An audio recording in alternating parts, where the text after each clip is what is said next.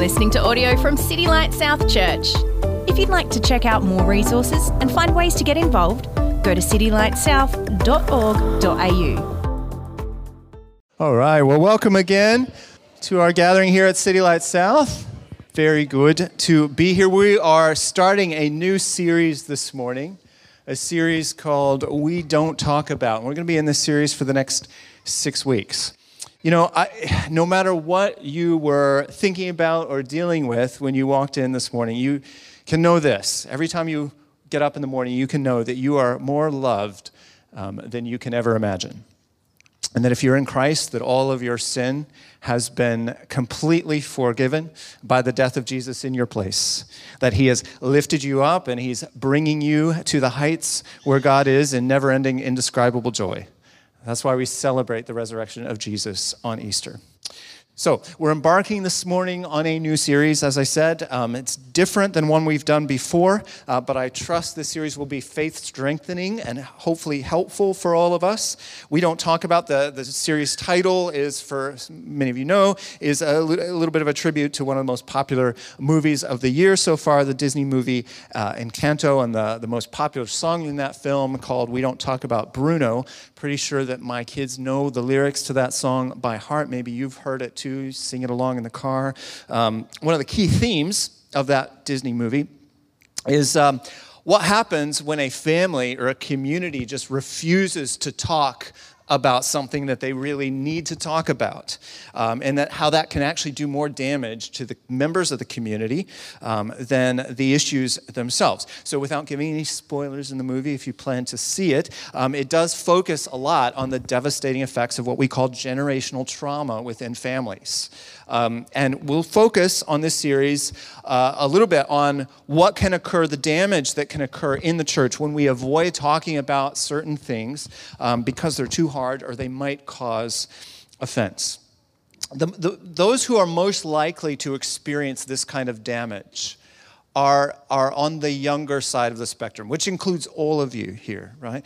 Um, roughly 60%, and this is statistic from um, 2011, uh, 60% of high school students uh, from Christian families, once they graduate and start working or attending university, they will stop attending any local church, and many of them will leave the faith altogether 60% that's a pretty sobering statistic. Um, and it, it's, it's a trend that only seems to be increasing as we as we go. Uh, today we're going to look more carefully at a more recent trend among younger people but and some older people as well. And it's the trend uh, of called well it has many names but we're going to go with the popular name at the moment which is deconstruction.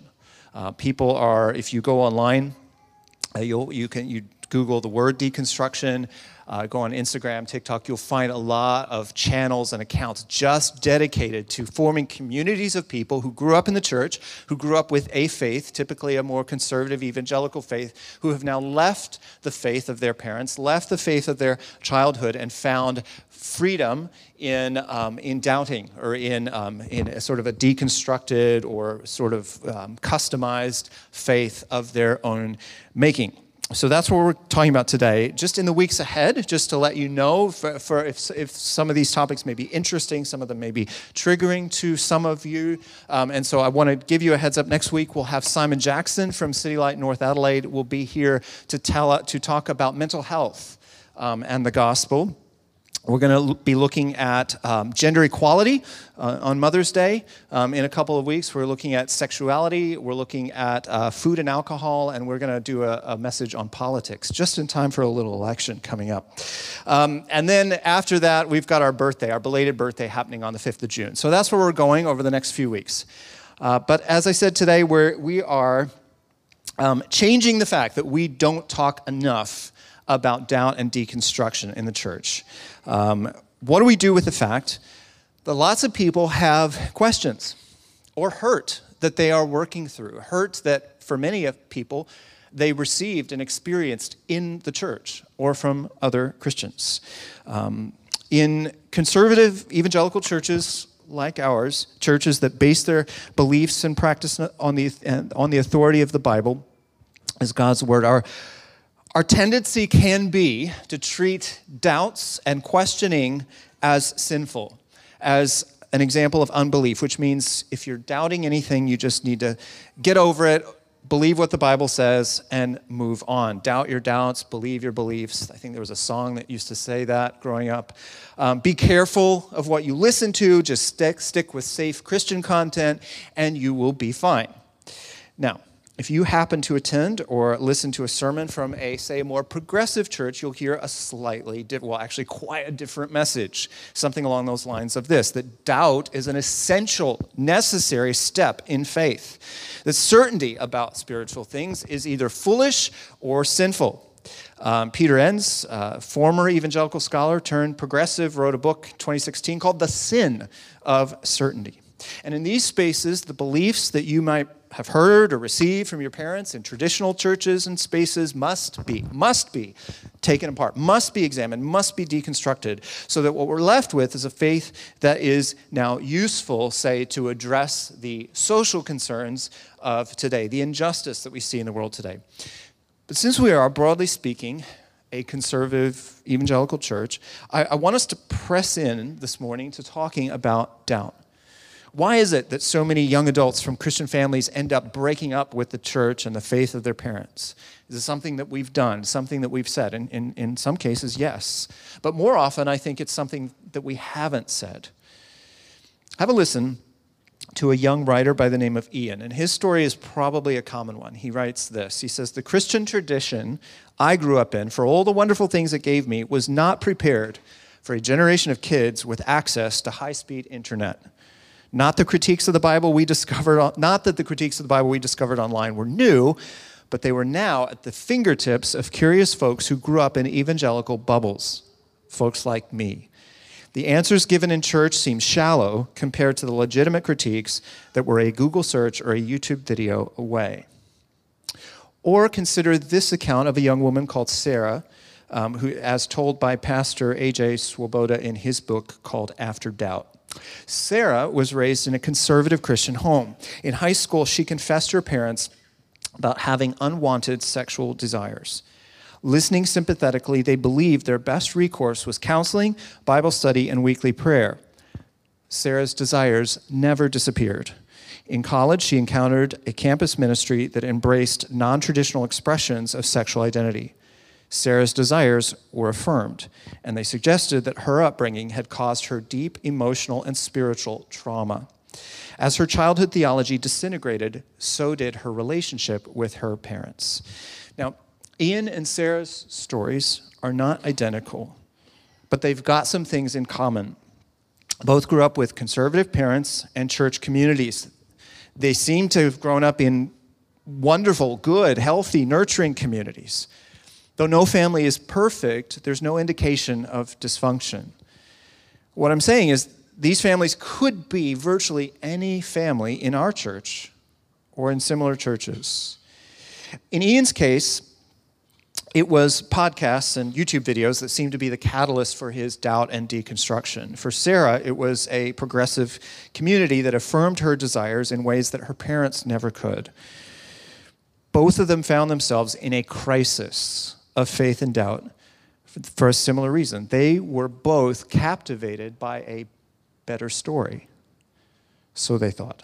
Deconstruction is, um, is something that we all do to some degree. So I want to think about this for a minute. What is deconstruction? It's, it is part of growing up.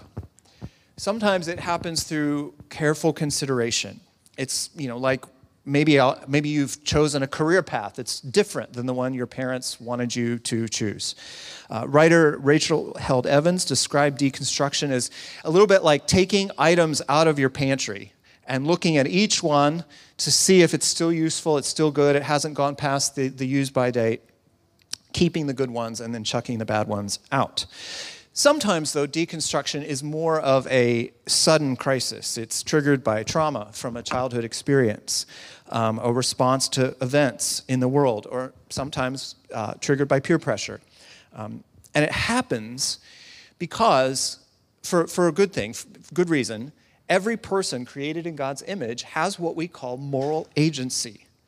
Moral agency, and that is the freedom and the responsibility to make choices about all sorts of things. For those of us in Western culture, there's an even higher expectation for young people to, to what we call differentiate from their parents and to carve out faith and values of their own. All that to say, not all deconstruction is bad. A lot of it is just normal, it's part of growing up. It's okay to question and, and evaluate assumptions passed down from one generation to the next in a way that, that may even lead to more faithfulness, not less.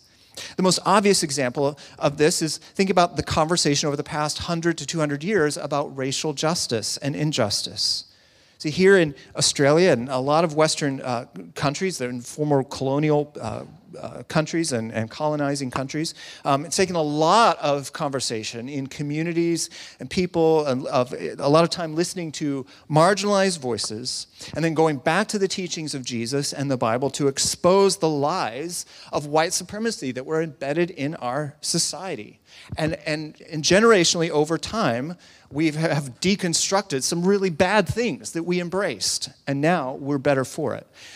Um, as a pastor, I've sat with people who grew up in really traumatizing communities, um, unhealthy, legalistic ones, and they are still, to this day, unlearning, recovering from what they embraced and what they received growing up. Some of them, their recovery has been by plugging into faithful, gospel centered, mercy loving churches. And others who have gone through, had very similar childhoods, have gone the opposite route and left the faith altogether because it's just too hard. Some people are raised um, in the church with a faith that's quite shallow, um, where we don't have any robust answers for tough questions. That was a little bit Ian's story that we heard earlier. Sometimes we inherit values that look more like the culture around us rather than the values of the kingdom of God. And those case, in those cases, again, deconstruction and reconstruction is a good thing we can actually rebuild, reconstruct something that's more beautiful, more robust, and biblical than what we inherited.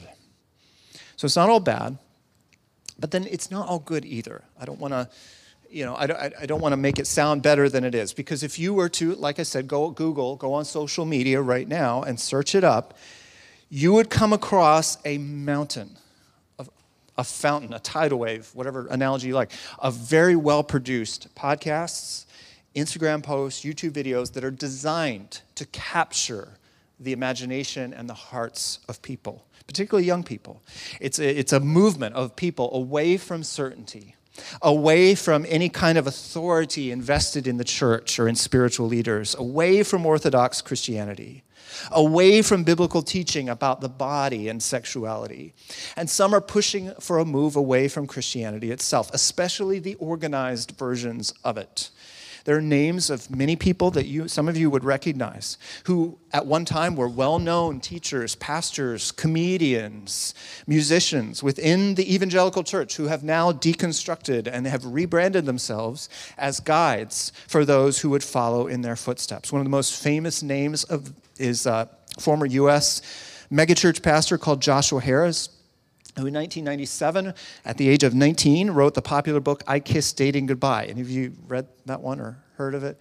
A few of you. He's later like pulled it from publication and retracted it because it was quite the book was quite damaging to a lot of people. But not only does he did he retract the book, he later came to retract his own faith in Jesus altogether.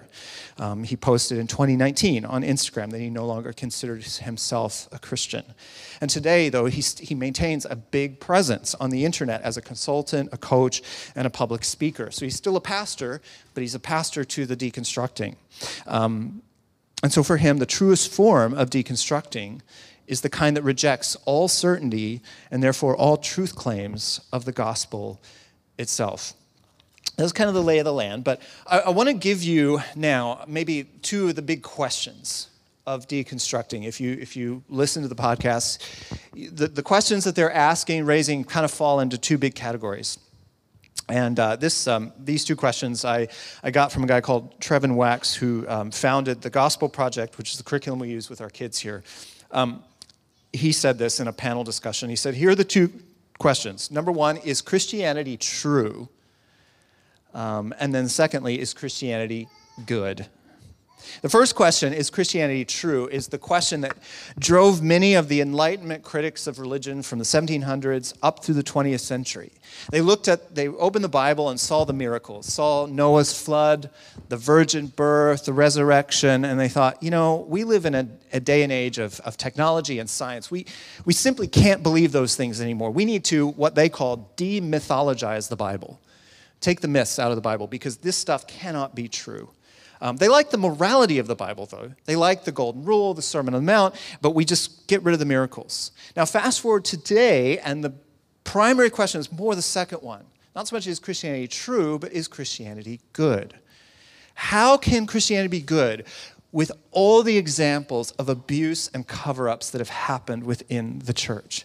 How can Christianity be good when the Bible can't, can't seem to affirm the deepest desires and identities that people feel for themselves? A lot, a lot of people who are deconstructing today, um, they don't mind the miracles, the idea of mystical union with God so much, but it's the morality that we stumble over. We, love, we live in a world that preaches to us that we are creatures who should not and cannot be limited, especially by powerful gatekeepers of an old religion who want nothing more than just to hang on to their own power. Is Christianity true, though? And, and is it good? These are the two questions, especially the second one, fueling deconstruction today, and for some, outright deconversion. So, where we're going now is I hope, going to be some, some good news, some encouragement. And the reason I don't think we talk about this enough is because for, for some of you, this has been a real part of your own journey, or it's been the journey of your kids or people you, you know and love. You've, you've watched, you've journeyed with a friend who has walked away from faith and walked away from the church community, and it can be devastating to go through personally. Some of you might be wrestling with these questions right now. And so I want us to open the Bible to strengthen our hope in what God can do in the midst of doubts and deconstruction, and how we can come alongside other people who find themselves in the season of, of struggling and, and questioning. Because what we're really talking about is learning to press into the love of God and learning to love people by listening to them and then learning to live out and tell a more beautiful story, a story more beautiful than any of the Instagram influencers or podcasters can imagine. A story of undeserved grace given to sinners who, by an unbelievably loving God. So let me, let me just pray for the rest of our, our time together this morning, and then we'll, we'll get into the word. Lord, thank you. Um, that you are here with us, Lord. We couldn't approach these things, we couldn't think about these things without your spirit indwelling in us, opening our hearts, opening our minds. So, would you do that? Would you help me? Would you help us um, to better love you with our, all of our hearts and, and better love others by, by hearing these things this morning and thinking about these things? And so, we pray this in Jesus' name. Amen.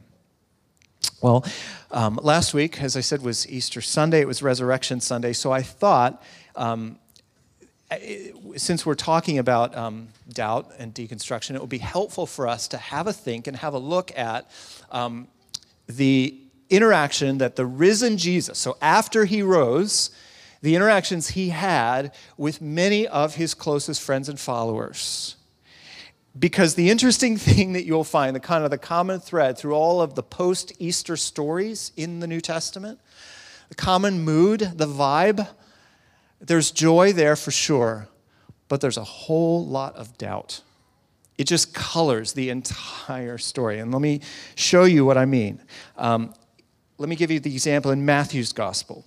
This is right before the Great Commission, so Matthew 28 18 to 20, where he commissions, he sends them all out to, to go make disciples among all the nations. Right before that commission, here's what we read in verse 17 it says, When they these, this is the future of the church. All of the hope of the church and the gospel is pinned on these, this group of people. And when they saw him, they worshiped, but some doubted. It's right there. The disciples were human beings like the rest of us. They struggled to believe and trust what was happening right before their eyes. And yet Jesus trusted them with the future of the faith Because doubting does not have to and does not always lead to disaster. In fact, doubting can push us deeper into union with Jesus. The end of Mark's gospel is interesting as well. There it's just the women and the angels at the empty tomb, and the women are terrified, we read, by what they saw. This is the last verse that we know, uh, if you take the shorter ending of Mark, the last verse of Mark's gospel. Here it is. They went out, this is the women, they went out and ran from the tomb because trembling and astonishment overwhelmed them. And they said nothing to anyone since they were afraid. The end. That, that, is, that, that, is the, that is not the verse of a, uh, you know, we read that, if that's all we had, and think, oh yeah, a great movement that's going to change the world is going to start right here from this group of women. And yet that's exactly what happened, right? But we don't we don't get that by just reading the last verse of Mark. That's why the scribes later came and added the, the, the long ending to Mark, because it's just not a satisfying ending, but it's the ending that we've got. Um, there's a bit of banter, I think, going back online this Easter season about how the first and best preachers of the resurrection were the women. And I think that is true, um, but we don't make these women superhuman. They're, they're not like the sort of the stereotypical sitcom characters of the, you know, the women that come along, ugh, look at the men and go, you guys can't get it together, so I guess we've got to take over.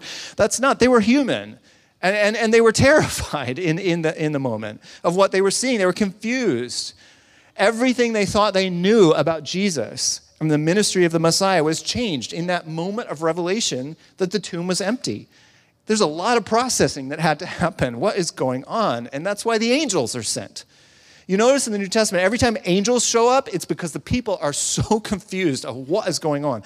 This is really, really hard to believe. I am doubting what my eyes are seeing right now, and the angels are there to help people, to minister to them, to get through that period of doubt. I'm going to spend, and we're going to spend a little bit more time, though, this morning in Luke's gospel, because he gives us a bit of an extended version of what went on in the aftermath of the resurrection. Uh, I will mention John's gospel as well. We're familiar with the interaction between Jesus and Thomas, or so called doubting Thomas. He, he loves and he ministers to Thomas and to Peter, both of whom had serious doubts. But if you look at Luke's account, he gives us some principles, I think, that give us a way forward through these seasons of doubt and ministry to those in doubt. So let me read the text to you, and as you hear it, I want you to notice the way that Jesus loves and leads people through seasons of doubt. So I'm in Luke 24, starting in verse 36. We read, As they were saying these things, this the disciples, he himself stood in their midst. He said to them, Peace to you. But they were startled and terrified and thought they were seeing a ghost. Why are you troubled? He asked them. Why did doubts arise in your heart? Look at my hands and feet, that it is I myself. Touch me and see, because a ghost does not have flesh and bones, as you can see I have. Having said this, he showed them his hands and feet. But while they were still amazed and in disbelief because of their joy, he asked them, Do you have anything to eat? So they gave him a piece of broiled fish, and he took it and ate it in their presence. He told them, these are my words that I spoke to you while I was still with you, that everything written about me in the law of Moses, the prophets, and the Psalms must be fulfilled. Then he opened their minds to understand the scriptures. He also said to them, This is what is written The Messiah will suffer and rise from the dead on the third day, and repentance for forgiveness of sins will be proclaimed in his name to all the nations beginning at Jerusalem. You are witnesses of these things. And look, I'm sending you what my father promised. As for you, stay in the city until you are empowered from on high. All right. I'm going to point out five things that I want you to notice in terms of how Jesus comes alongside people who are doubting and confused. The first thing I want you to see is that Jesus leans in. He leans in and he gets close to people who doubt. After he rose from the dead, he keeps on appearing time after time to his inner circle of disciples and to people who weren't in his inner, inner circle. But the one thing they, they all had in common is that they were all confused. They were all doubting that what they were seeing and experiencing was real. They were all afraid, and Jesus keeps coming to them again and again and again, which is exactly how the Holy Spirit comes to each one of us with the truth of the gospel when we are doubting and we are confused and we're afraid. He always takes the initiative to lean in and get close to those of us who doubt. See, there's a big difference between people who are doubting um, just regular doubts like, the, like this, and those who turn doubting and deconstruction into a brand uh, for money and attention.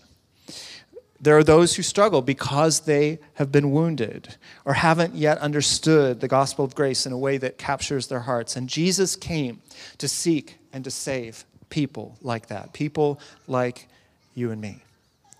Is it any wonder that Jesus has almost kind of a preference to hang out with people who doubt, who struggle? Luke, he doesn't start here with an argument. Jesus shows up and he knows they're doubting, and he doesn't say, okay, guys, open your Bibles to page 450. What does he do? He gives them his hands and feet to touch. He lets them hear the sound of his voice. Later on, he sits down and has a meal with them. It's not a power move. He's just showing them the most beautiful, in the most beautiful way possible that he really is flesh and blood. He's not, he's not a ghost. He, has, he, he needs to eat, and, and that food is not going to just slide out of his, his body ghost like. He, he actually has a real body. It's beautiful. Jesus leans in and gets close. The second thing I want you to notice is that Jesus aims for the heart before the head. He aims for the heart before the head. Um, he asks them two why questions in verse 38. Whenever you see a why question, those are questions directed at the heart. Why are you troubled? Why do doubts arise in your heart?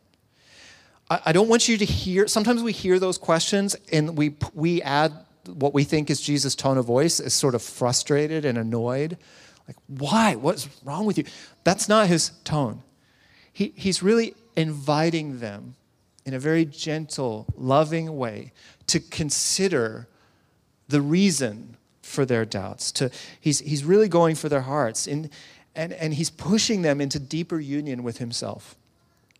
If you've ever had the privilege of walking with someone who's struggling, you, you, you know that these kinds of questions are, are really helpful. You, you let people examine themselves and then tell their own stories and listen. You listen to not just for the facts, but for the emotion, the feeling that comes with it. And you listen with the ear of a person who has tasted and seen the love and grace of God in seasons of, of, of our own doubt.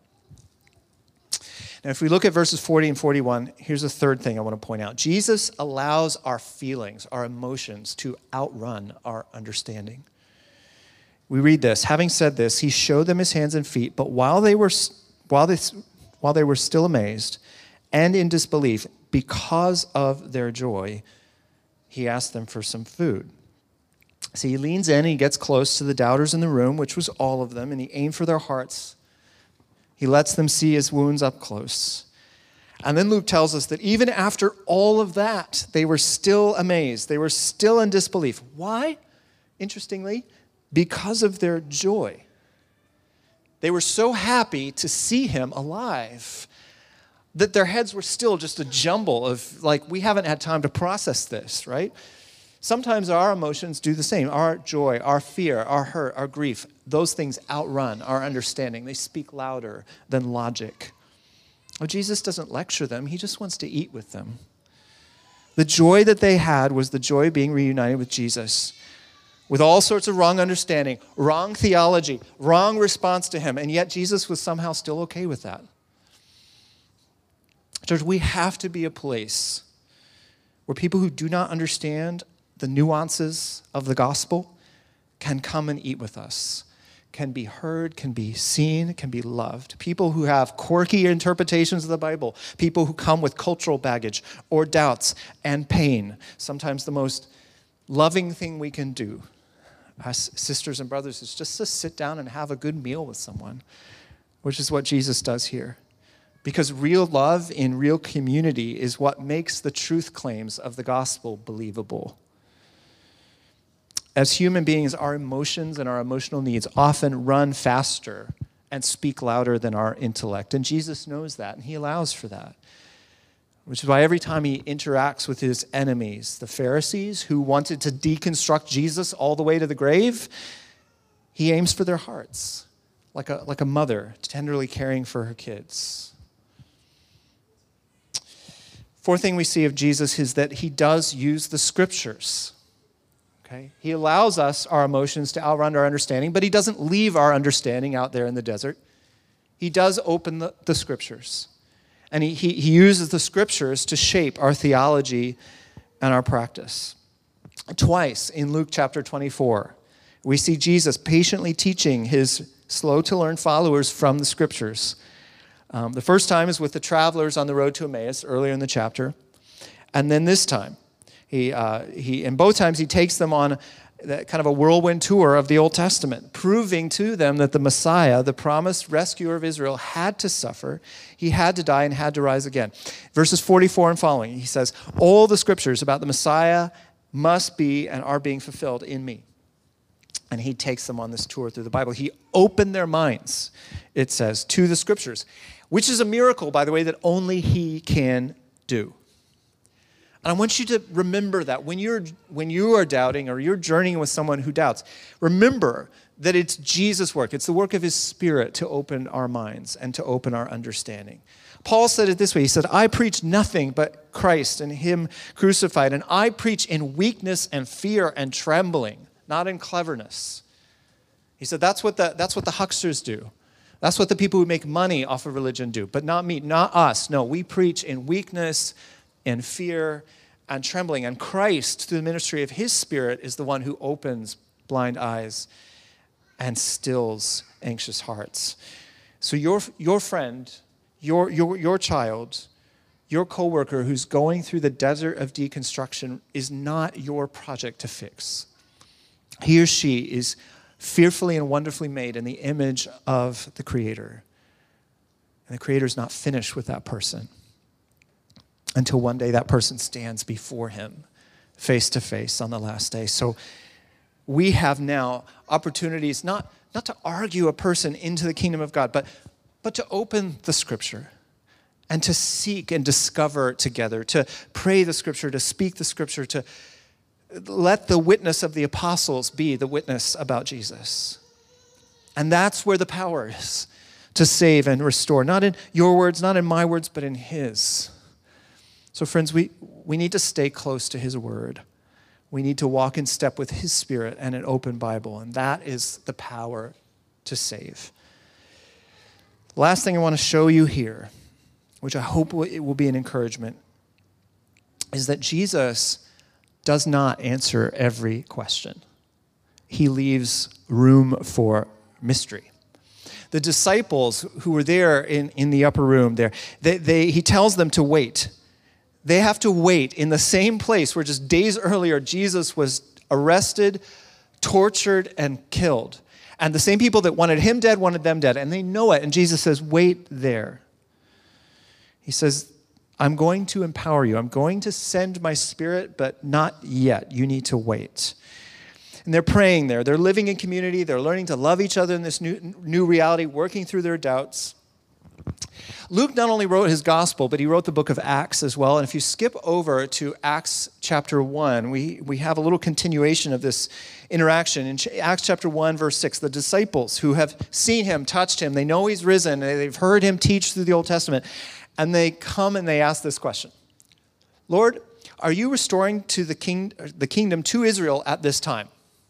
what are they asking? They're like, so um, now that you're risen again, now is it time that you're going to start kicking Roman butts? That's essentially what they're asking. They still, after all this time, they still don't get it. They're still confused. They still have doubts. They're, they don't know what's happening. After all that they'd witnessed, after everything that he had taught them, they still think that Jesus came to be the political ruler and establish his kingdom and that they would live to see it. But Jesus doesn't tell them off. He doesn't get mad. He doesn't do the, the Jesus facepalm thing that you've maybe seen on the internet. He just says, Brothers, sisters, it's not for you to know when I'm coming back. It will happen, but you don't need to worry about the date. It will happen in the Father's time. You need to learn what it means to live by faith and, and not by sight. And that's how we learn to hope for the promises, to hope for the better kingdom, the better city, the better body, the better everything that is coming.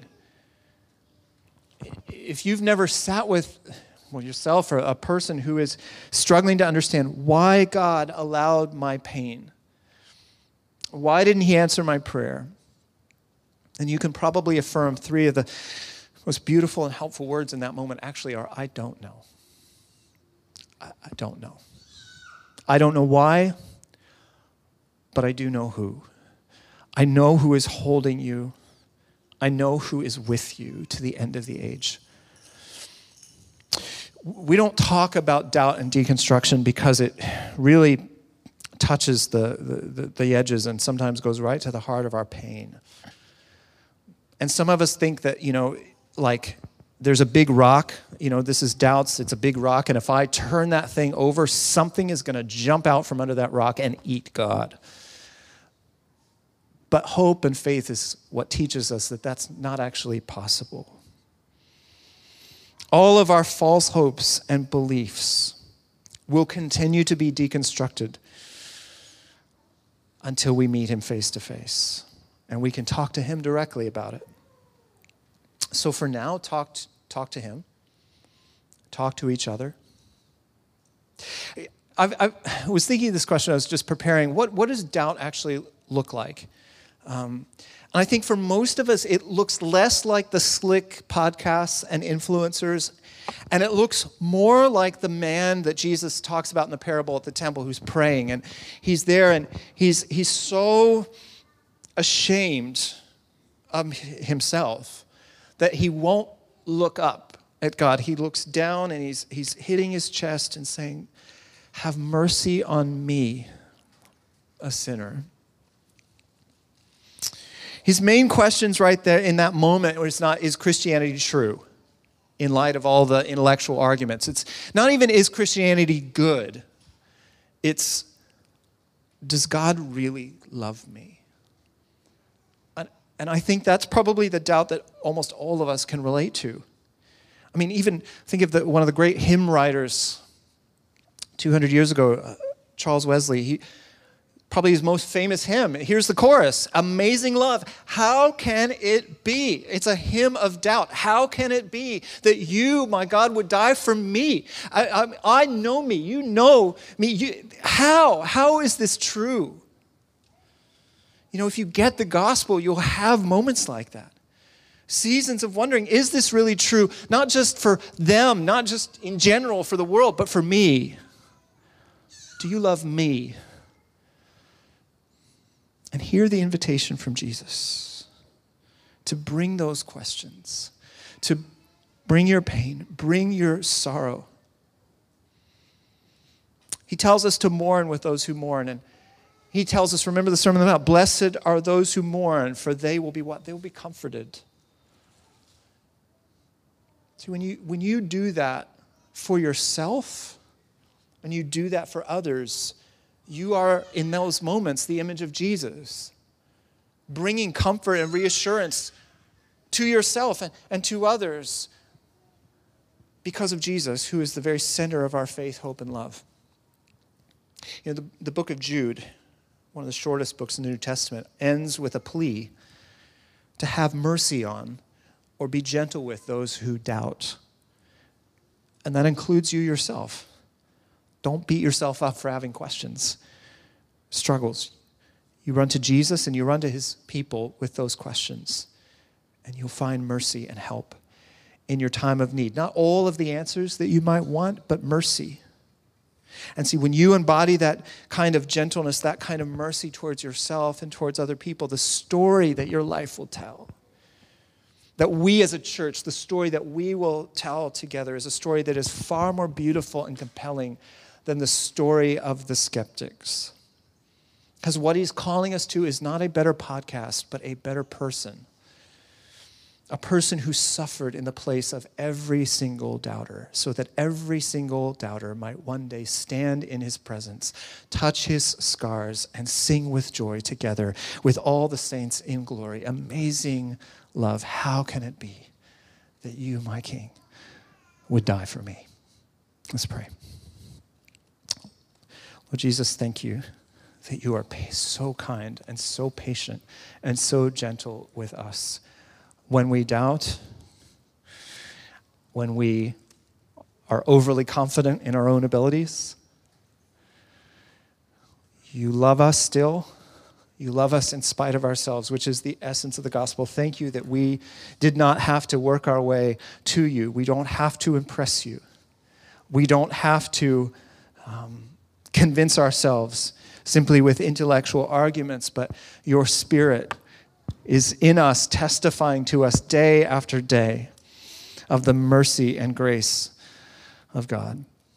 Oh, help us to believe, Lord. Help us again as we come to the table this morning to remember what you did, the sacrifice, the sacrifice that you made, that we might be brought in to your family, oh God.